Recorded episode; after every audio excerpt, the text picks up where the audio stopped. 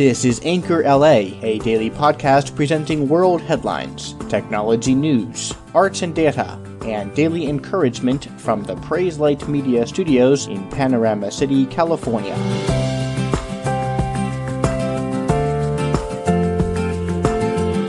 Good day, it's Thursday, the 19th of October 2017. Health officials in San Diego tallied another death linked to a massive hepatitis A outbreak, bringing the total number of fatalities to 19. The updated data also saw an increase in the number of San Diego's confirmed cases, with the total now surpassing 500. The outbreak has spread to Los Angeles counties as well and has prompted Governor Jerry Brown to declare a state of emergency in order to provide easier access to vaccines. This is the largest person to person outbreak recorded since the vaccine was introduced in 1996. The outbreak has largely affected the homeless population and illicit drug users, with health officials moving to sanitize downtown San Diego streets. Hepatitis A can cause fever, fatigue, abdominal pain, and other symptoms. While it does not typically prove fatal, it can kill those with a compromised liver or weakened immune systems. Paramedics in the area have been officially authorized to administer vaccines in an effort to stop the disease from spreading further.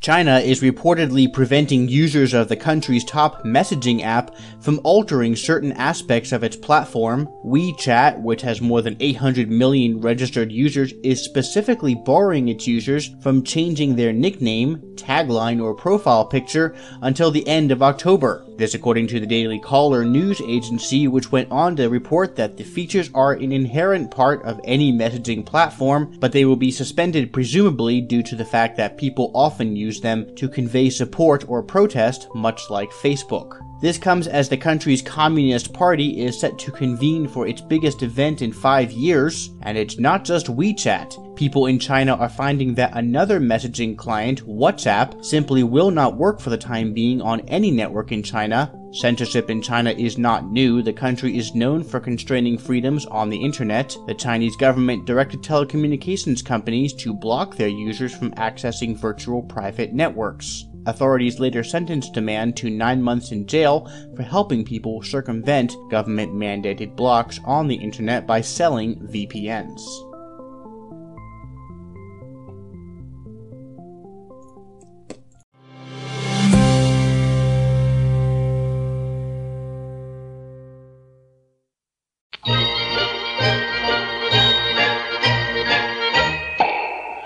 Born in the German speaking community of Strasburg, North Dakota in 1903, Lawrence Welk decided on a career in music and persuaded his father to buy a mail order accordion for $400. That's equivalent to over $4,000 today, but he promised his father that he would work on the family farm until he was 21 in repayment for the accordion and true to his word, on his 21st birthday after having paid for the accordion, he left the family farm to pursue a career in music. During the 1920s, he performed with various bands before starting his own orchestra. He led big bands in North Dakota and eastern South Dakota, and after multiple tours and record signings, Lawrence Welk settled in Los Angeles in 1951 and began producing The Lawrence Welk Show on KTLA in Los Angeles, where it was broadcast from the Aragon Ballroom in Venice Beach. The show became a local hit and was picked up by national network ABC in June of 1955.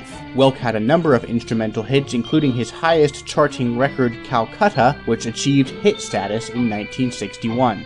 Despite its older generation reputation, the Lawrence Welk Show kept up with the times and never limited itself strictly to music of the big band era. During the 1960s and 1970s, the show incorporated material by some contemporary sources, but always arranged in a format that was easily digestible to older viewers. In the late 1960s and early 1970s, the national networks began eliminating programming that was seen as having either too old an audience or did not appeal to urban viewers. and so ABC's Lawrence Welk Show was canceled in 1971. However, the Lawrence Welk Show continued as a syndicated program shown on 250 stations across the country. While many longtime TV shows suffered a serious ratings drop during the countercultural movements of the late 1960s, the Lawrence Welk Show survived largely intact and even had increased viewership during this time. The final original show was produced in 1982 when Lawrence Welk decided to retire, and 10 years later, at the age of 89, Lawrence Welk passed away in Santa Monica, California. But his legacy lives on in the form of public television reruns of show segments and a vast library of music from his shows and band.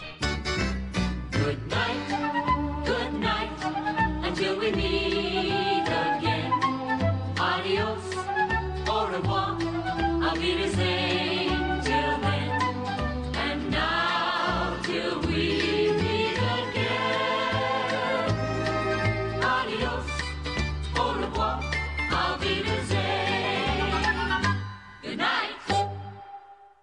The Bible is today not considered to be much more than a book by many people, even some who proclaim to be Christians. The power of the scripture is denied and considered non-existent, especially in dealing with the deeper aspects of the heart and mind. Some may admit the Bible may be helpful for certain superficial or spiritual problems, but they follow up with the belief that God's Word is simply too simplistic and inadequate maybe archaic for the more complex or psychological issues of modern man. Instead, they pursue fulfillment in material things, they seek knowledge in science and inconsistent theories, and they hunt for truth in man's own conclusions.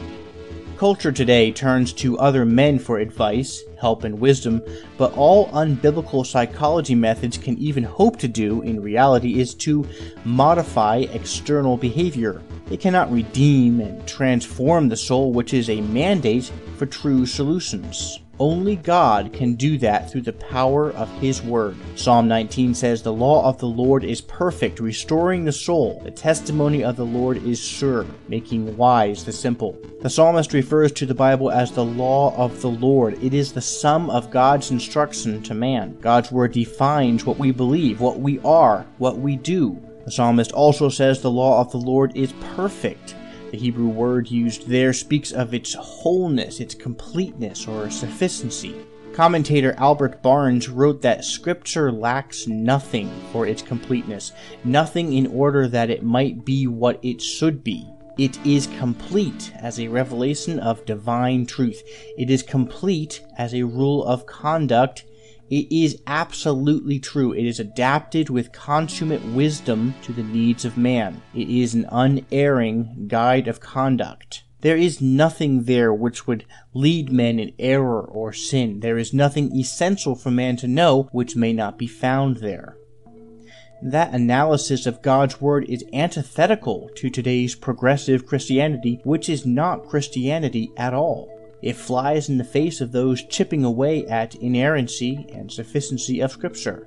Man's reasoning is imperfect, but God's Word is perfect, containing everything necessary for our spiritual life. It is so comprehensive that it truly can restore our soul. The Bible converts, revives, refreshes, and it transforms every aspect of our being to mold and to shape us precisely into the person that God wants us to be. May we not look to and trust in powerless, man made substitutes when God's Word is perfectly equipped to minister to our every need.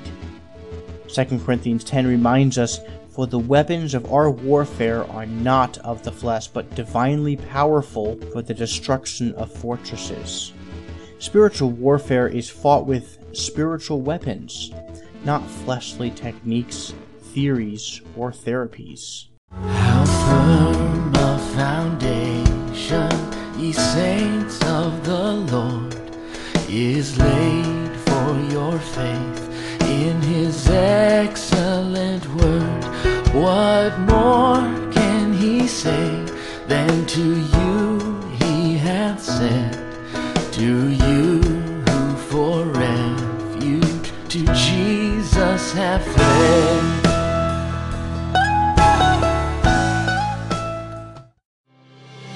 Thanks for listening to Anchor LA on Twitter at Anchor LA Podcast and Facebook.com slash Anchor LA, where you can find links and information to various topics we cover on the show. Contact us anytime with questions or comments or call into our show directly on the Anchor app with input or suggestions. We'd always love to hear from you. Until next time, from Panorama City, California, I'm Ben Ditzel. This is Anchor LA.